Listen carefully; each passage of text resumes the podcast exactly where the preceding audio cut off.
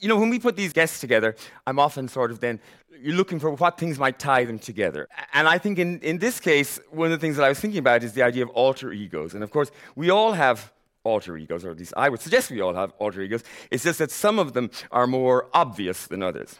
Now, I, of course, am Rory's alter ego, and I know he would say he's very lucky to have me. And he is. In a way, I'm his superhero.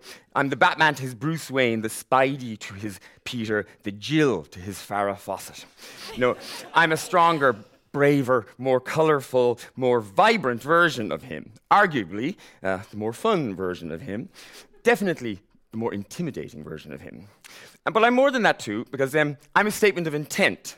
I'm Rory's inner punk, giving two fingers to convention and its arbitrary, constricting rules about what men are and what women are, about how men dress and how women dress, and how each presents themselves and how each behaves.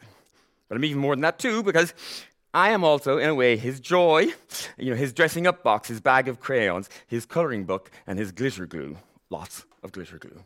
But I'm even more than that too, because I'm his, well, revenge is too strong a word, but I would say I am his satisfying riposte. You know, he took all the times that people tried to make him feel bad about parts of himself, and all the times that they succeeded, all the little sneers and barbs from people who thought he was too queer or too femme, you know, all the people who saw his feminine qualities as weakness, and he threw those qualities back at them as strength in the shape of this cartoon and he is bloody lucky to have me.